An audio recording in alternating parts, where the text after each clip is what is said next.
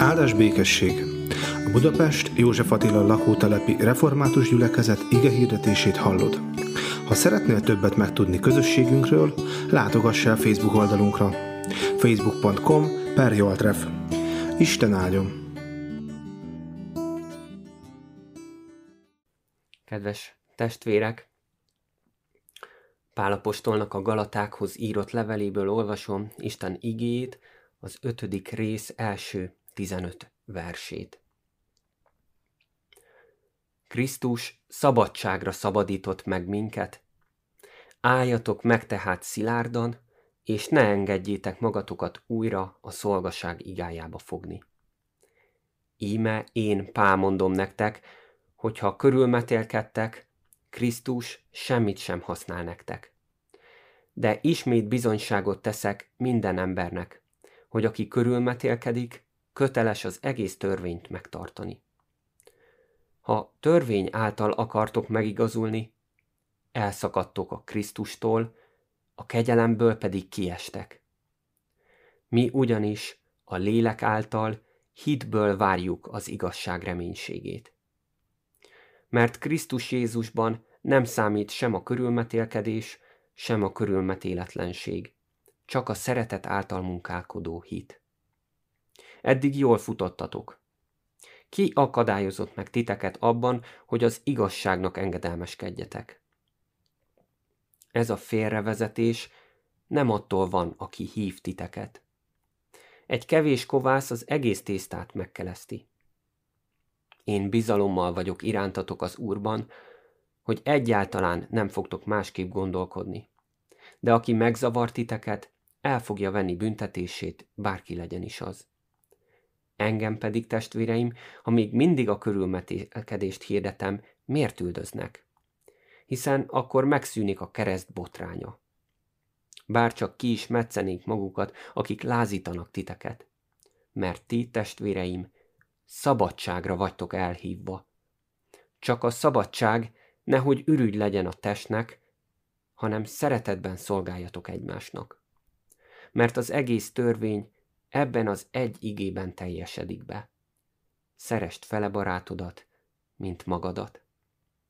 Ha pedig egymást marjátok és faljátok, vigyázzatok, el ne emészszétek egymást. Isten tegye áldottá az ő igéjét, hogy az bennünk gyökeret verjen, növekedjen és gyümölcsöt teremjen. Ámen.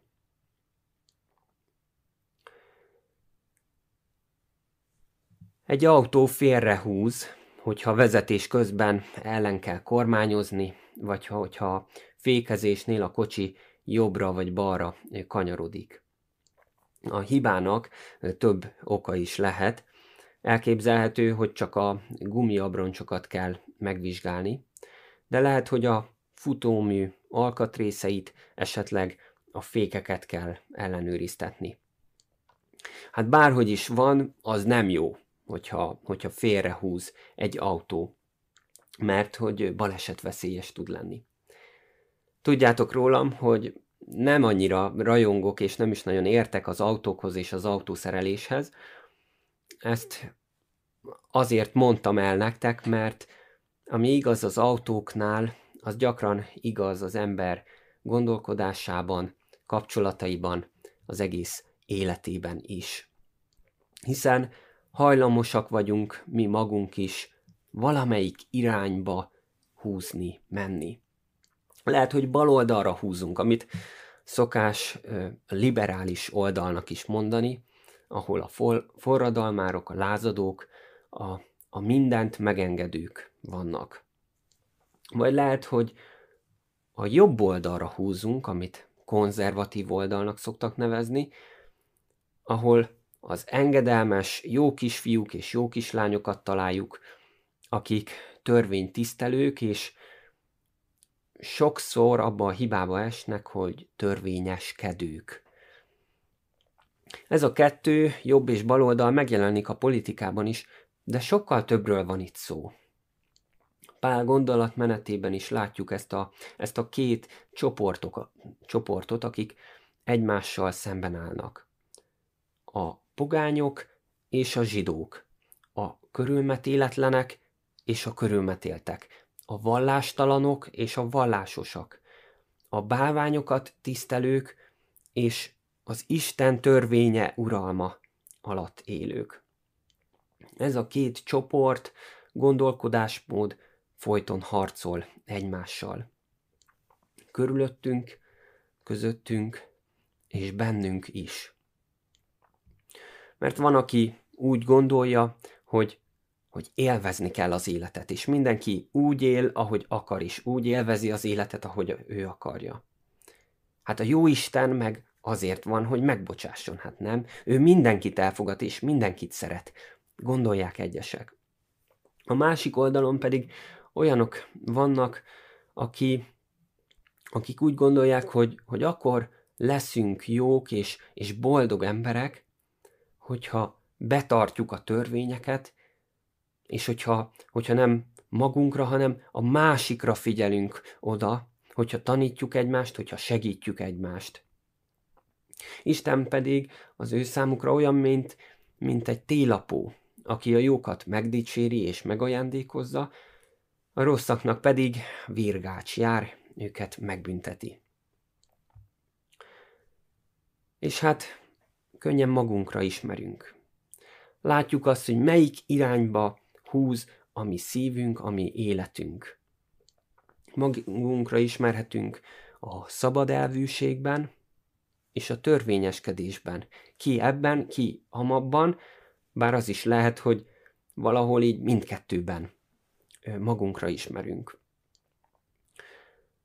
Tapasztaljuk ezt nem ritka, hogy egy szigorú szabályok között felnövő, törvényeskedő családból származó fiatal aztán teljesen a másik irányba húz.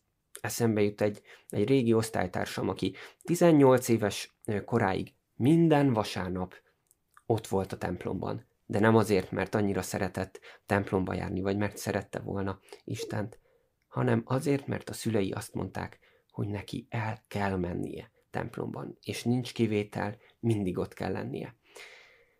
És ez az osztálytársam azt mondta, hogy ő, mikor betölti a 18. életévét, ő soha többé nem fog menni templomba. Nem tudom, hogy, hogy azóta volt a templomban, remélem, hogy igen, és remélem, hogy nem csak ezek a rossz gyerekkori emlékek maradnak meg benne, de mégis ott van, ott van ez is.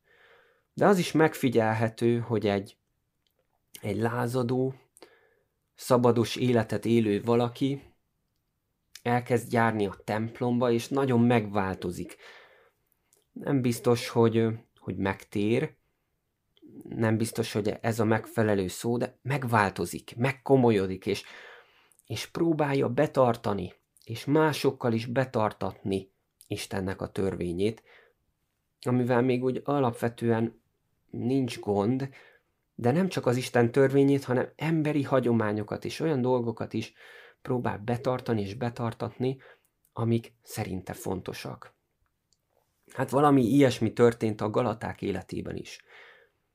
Korábban pogány isteneket, bálványokat imádtak, de aztán megtértek, megváltoztak. De félő, hogy abból a helyes tanításból, amit Pál mondott nekik, kiesnek. És a judaizálók csoportjához csatlakoznak, akik a zsidó törvényeket is ugyanolyan kötelező érvényűnek tartják minden keresztény számára, mint ahogy a zsidóknak ez elő volt írva. Pál viszont, ahogy ezt az egész Galata levélben is látjuk, az egyenes irányba mutat. Az evangéliumot helyezi a gyülekezet elé, ami igazi szabadságot ad, mind a vallástalan, mind pedig a vallásos ember számára. Mert mindannyiunknak szüksége van Jézus Krisztusra, a bal oldalnak is, meg a jobb oldalnak is. Krisztus szabadságra szabadított meg minket. Olyan jó, hogy ez a szó, szabadság kétszer is elhangzik itt ebben, a, ebben az egy rövid mondatban. Krisztus szabadságra szabadított meg minket. Álljatok meg tehát szilárdan, mondja Pál. Általában azt szoktuk hangsúlyozni, hogy, hogy mitől, miből szabadított meg minket az Isten.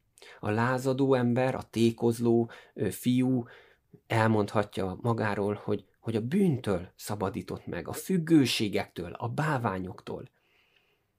De amikor Isten megszabadít, akkor nem a törvényre szabadít meg bennünket, hanem a szabadságra szabadított meg bennünket. De akik jók és hűségesek voltak, akik a tékozló fiú történetéből jobban hasonlítanak az idősebb testvére, azok is elmondhatják, hogy Jézusra van szükségünk. Ő az, aki megszabadított minket a törvény uralmától, hogy ne görcsösen, félelemmel engedelmeskedjünk Istennek. De amikor ők elmondják, hogy Isten Jézus által megszabadított bennünket, akkor nem a bűnre szabadított fel bennünket, hanem ők is ezt mondják, a szabadságra szabadított meg bennünket Isten. Mert ha körülmetélkedtek, mondja Pál, vagyis hogyha a törvény alapján akartuk megigazulni, akkor Krisztus semmit sem használ nektek, és akkor elszakadtok Krisztustól, a kegyelemből pedig kiestek. Nagyon kemény szavakat használ itt Pál ismételten, ahogy már korábban is láttuk ezt tőle. De mindezt azért teszi, hogy felhívja a figyelmet a veszélyre. Tényleg ki lehet esni a kegyelemből? El lehet szakadni a Krisztus szeretetétől? Hiszen egy másik helyen éppen Pálapostól írja azt, hogy sem magasság, sem mélység, sem semmiféle más teremtmény nem választhat el minket Isten szeretetétől, amely megjelent Krisztus Jézusban, a mi Urunkban. Tehát mégis akkor itt meg azt írja, hogy ki lehet esni a kegyelemből? Meghiúsulhat Isten kegyelme, vagy ahogy itt az eredeti kifejezésnek egy másik ö, szó fordítási árnyalata mutatja, zátonyra futhatunk, hajótörést szenvedhetünk a kegyelem területén. Hát nem arról van itt szó, hogy Krisztus változtatná meg rólunk való véleményét, illetve döntését, hogy ő szeret bennünket, hanem ők, a galaták döntenek Krisztus ellen. Nem engedik, hogy Krisztus megváltó műve hasson bennük, és ezért nem használ nekik Krisztus. És ezért kérdezem én is tőletek, hogy milyen a kapcsolatod Jézus Krisztussal. Mert lehet, hogy imádkozol Istenhez, őt keresed, látod az Isten kezének munkáját az életedben. De mi a kapcsolatunk Jézus Krisztussal? Mi haszna van Krisztusnak az életünkben? Hogyha nincs ránk hatással a hétköznapokban is Krisztus váltságműve, akkor nem vagyunk igazán szabadok. Hiszen hiába vagyok vallásos, hogyha a magam erejéből a törvény betartása és a jó megcselekvése által próbálom beteljesíteni az életemet, akkor ugyanúgy a saját magam ura és megváltója vagyok, mint egy vallástalan ember. És ezért mondja Pál azt, hogy sem a körülmetélkedés, vagyis a vallásosság, sem a körülmetéletlenség, tehát a vallástalanság nem számít. Nincs ereje ennek, a, ennek az egésznek. De akkor mi az, ami számít az üdvösség szempontjából, az életünknek a beteljesedése szerint? Azt mondja Pál, csak a szeretet által munkálkodó hit. Milyen szép is, és gazdag, és tömör e, ez a mondat. Csak a szeretet által munkálkodó hit az, ami számít. De vajon kinek a szeretetéről van itt szó. Hiszem azt, hogy elsősorban Isten mindent megelőző és végtelen szeretetéről ír itt Pál, amire a mi szeretetünk az egy válasz lehet.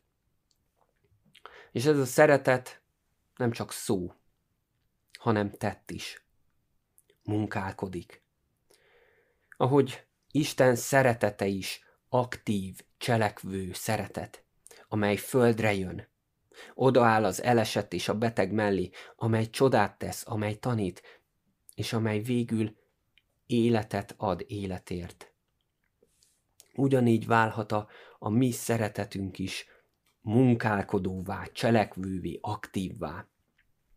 Hát mégsem ezen a mi munkálkodásunkon van a hangsúly, hanem a hiten.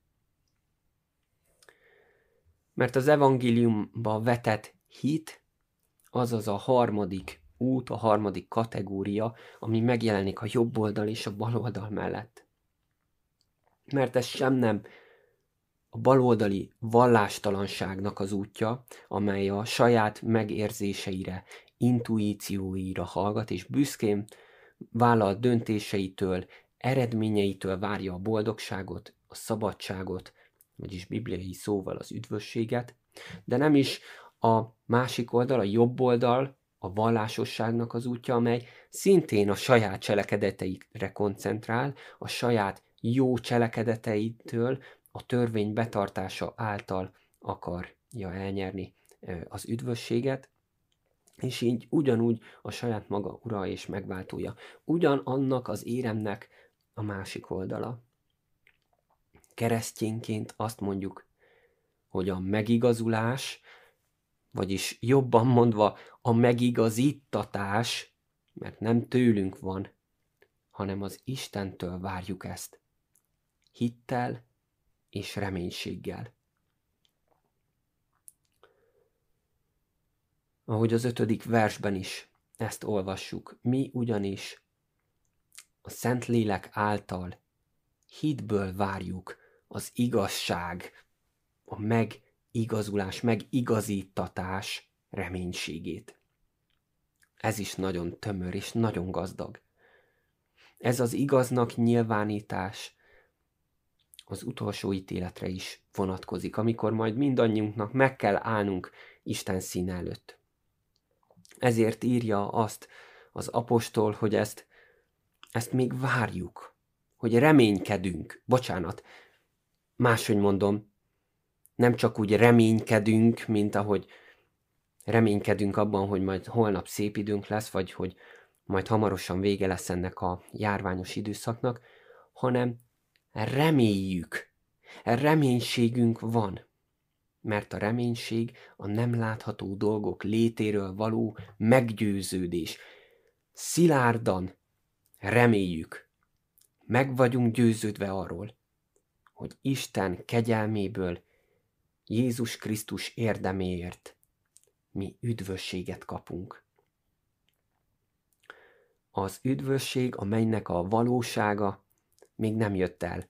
Kiállítaná ezt, amikor ennyire szenved ez az egész világ, és benne mi magunk is sok minden miatt.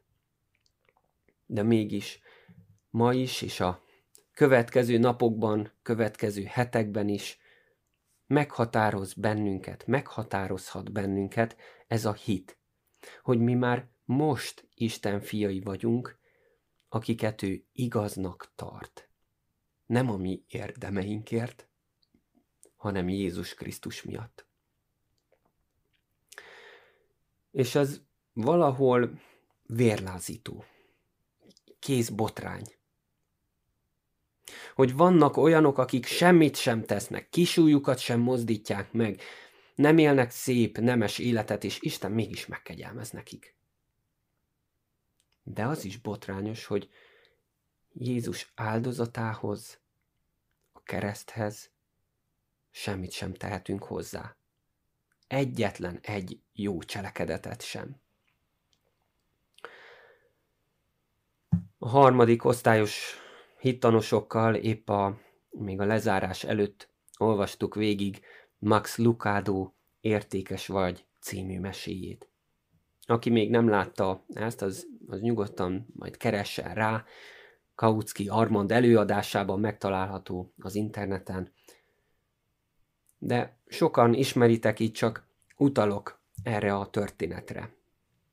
A mesé, mese a foltmanókról szól, akik szürke pontokat és sárga csillagokat gyűjtenek, és ragasztanak egymásra, attól függően, hogy ki hogyan viselkedik. Az, o, a, az ügyesek és okosok sok csillagot, az ügyetlenek pedig szürke pontokat kapnak. A főhősünk, Pancsinelló, csak is szürke pontokat kap. És nagyon bántja őt ez a dolog. Hogy ő mindig olyan ügyetlen, hogy ő mindig olyan buta, és hiába próbál jót tenni, hiába próbálja megmutatni azt, hogy mennyire értékes, a többiek mindig csak szürke pontot matricáznak rá. De egy napon találkozik egy, egy lány manóval, akin egyetlen matrica sincs, se pont, se csillag. És Pancsináló nagyon elcsodálkozik, és kérdésére a lány elmondja azt, hogy ő rajta azért nincsenek pontok és csillagok, mert minden nap meglátogatja a fafaragó mestert, Élit, aki alkotta őt, aki készítette őt. És ismerjük talán a mese végét, hogy Pancsináló is ellátogat Éli műhelyébe, és beszélget vele, és aztán hogyan kezd neki is megváltozni az élete. És történet után volt olyan hittanos, aki, aki feltette azt a kérdést, ami, ami talán mindannyiunkban megfogalmazódik. Mert azt értjük, hogy, hogy a negatív kritikák, a szürke pöttyök lehullottak a, a, a manókról, akik, akik meglátogatták Élit. De a csillagok, a csillagok miért estek le? Hát a dicséret, az, hogy mások elismernek, hogy bókolnak nekünk, az jó dolog, nem? Hát a pszichológia is megerősítette, hogy, a, hogy mennyire fontos a pozitív visszajelzés, hogy erre mindannyiunknak szüksége van. Ez igaz is. De kinek a szava a döntő? Másoknak a véleménye, csillagozása, esetleg az, hogy Istennél jó pontokat gyűjtsünk. És igen, Isten véleménye fontos. De Isten nem azt mondja, hogy ha majd ügyes leszel, hogyha majd okos leszel, hogyha majd felmutatod az eredményeidet, akkor kapsz tőlem majd szép csillagokat, hanem azt mondja, te értékes vagy, mert én teremtettelek téged, és ez még semmi, de én megváltottalak téged. Se a vallásosságom, az eredményeim, a sikereim, a jó cselekedeteim, sem a vallástalanságom, a kudarcom, hibám, bűnöm nem számít semmit Isten előtt. Egyedül a Jézus Krisztusba vetett hit. És hogyha ezt megértjük, hogyha ez már a miénk, akkor örömmel fogjuk a jót tenni. Nem azért, hogy, hogy minél több csillagos matricát gyűjtsek, hogy mások jó tetszését, vagy hogy Isten jó tetszését elnyerjem, hanem azért, mert Isten szeret. És én is viszont szeretem az Istent. És ezért szeretem, megszeretem egyre inkább az Isten törvényét. Mert a törvény az jó. Csak arra nem jó, hogy üdvözítsen bennünket. De hogyha azt megtartjuk, hogyha azt betartjuk, akkor, akkor mégis azt érezzük, hogy, hogy jobb lesz a világ. De mi is a törvénynek az értelme? Pál azt írja, az egész törvény ebben az egy igében teljesedik be. Szerest fele barátodat, mint magadat. Kiskörben hétfőn beszélgettünk arról, hogy hát pár rosszul emlékszik erre, a, erre az igére, mert Jézus nem csak ezt az egyet emelte ki, hanem ezt is, szeresd az Urat, a te Istenedet teljes szívedből, teljes lelkedből és teljes elmédből. Talán rosszul emlékszik Pál. Rosszul írja. Vagy mint egy jó pedagógus azt akarja mondani, hogy ez az egy, Ja, kihagytam egyet? Ja, jó, igen, ügyes vagy. Csak azt akartam figyel, megnézni, hogy figyeltek-e. De aztán valaki nagyon frappánsan a kiskörben megjegyezte azt, hogy, hogy Pál úgy írja, hogy ebben az egyben teljesedik be a törvény. Ebben teljesedik be. És milyen igaz? Hiszen azzal tudjuk leginkább kimutatni az Isten felé való szeretetünket, hogyha egymást szeretjük. Jézus azt mondja, bizony mondom nektek, valahányszor megtettétek ezeket, akár csak egyel is az én legkisebb testvéreim közül, velem tettétek meg. Hogyha mi szeretjük, és szeretetből jót teszünk a másik emberrel, akkor valójában Jézussal tettük meg azt, akkor Jézust szeretjük. Az evangélium tehát felszabadít minket arra, hogy olyan életet éljünk, amilyet csak akarunk. Bármilyen bűnt is elkövethetnénk. De ha igazán megértjük az evangélium által, hogy kicsoda Jézus, és mit tett értünk, akkor az lesz a fő kérdésünk, hogy hogyan élhetek vele, Jézussal, és érte. A válasz pedig az lesz, hogy Isten akarata, Isten törvényében megláthatom ezt. Hogy szeretnem kell a másikat. Az evangélium felszabadít a törvény uralma alól, hogy igazán megtarthassuk a törvényt, a szeretet nagy parancsolatát. De az evangélium félretolja a régi önző motivációinkat, és arra ösztönöz bennünket, hogy a szeretet törvényét szeretetből tartsuk meg. Így legyen. Ámen.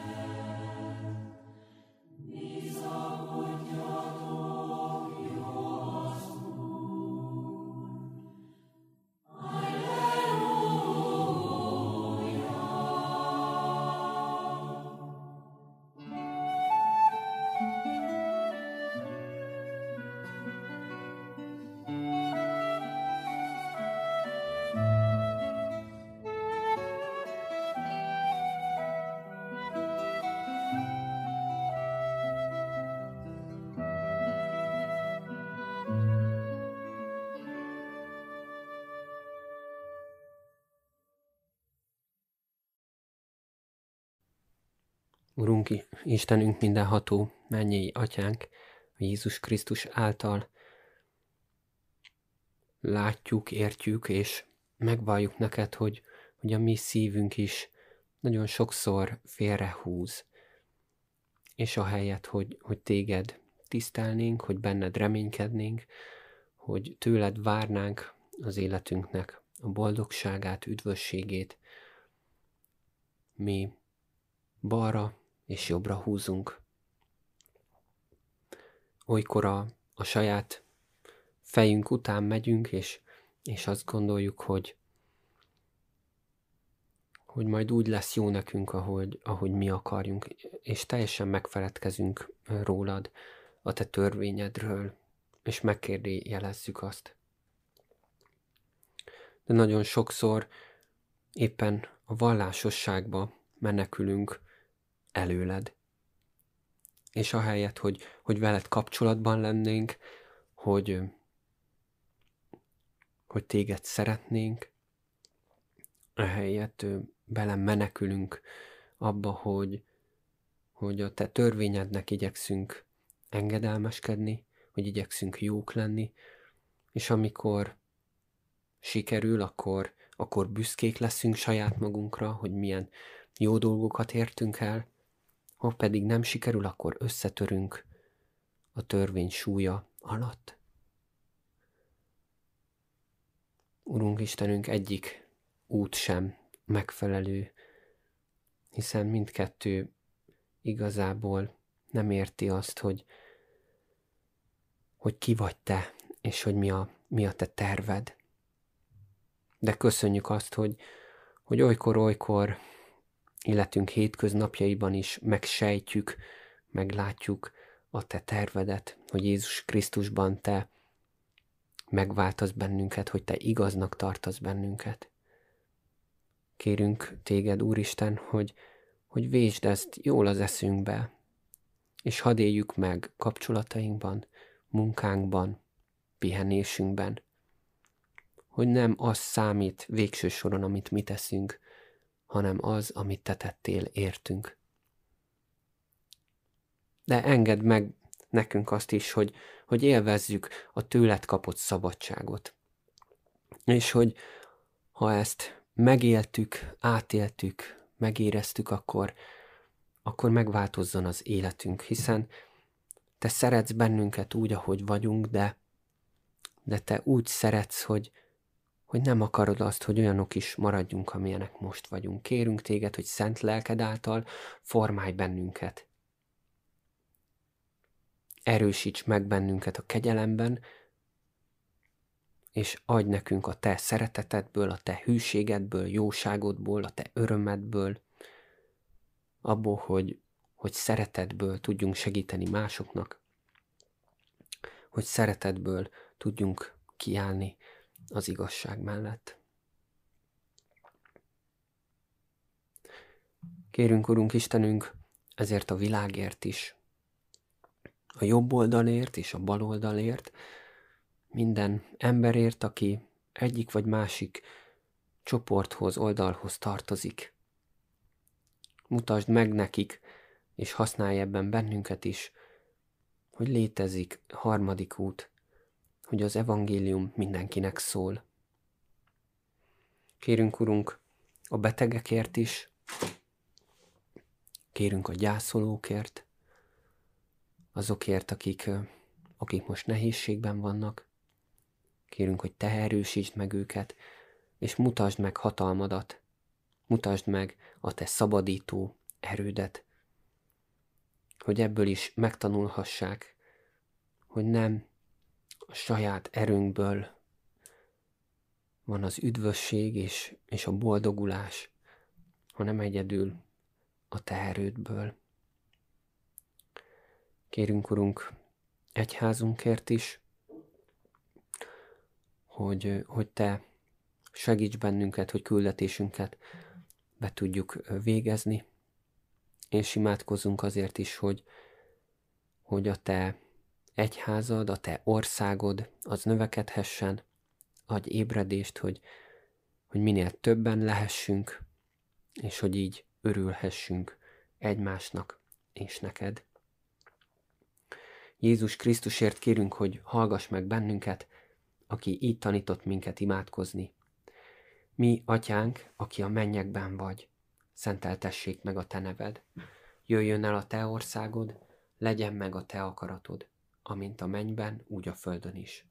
Minden napi kenyerünket add meg nékünk ma, és bocsásd meg védkeinket, miképpen mi is megbocsátunk az ellenünk védkezőknek.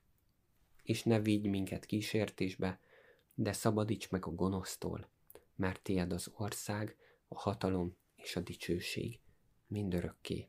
Ámen.